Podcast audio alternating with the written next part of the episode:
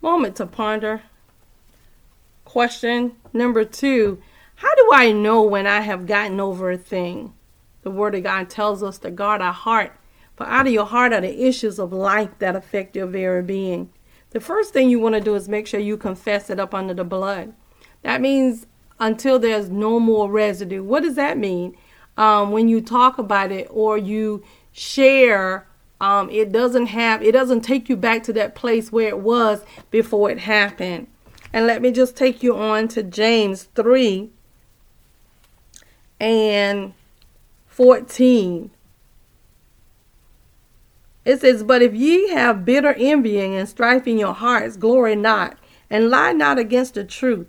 The wisdom descended not from above, but is earthly, sensual, and devilish. For where envying and strife is, there's confusion in every evil work.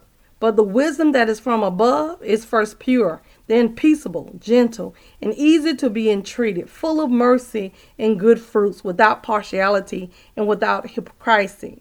And the fruit of righteousness is sown in peace to them that make peace. So just understand that, yes, the word of God tells us the same as a perfect man that never offends.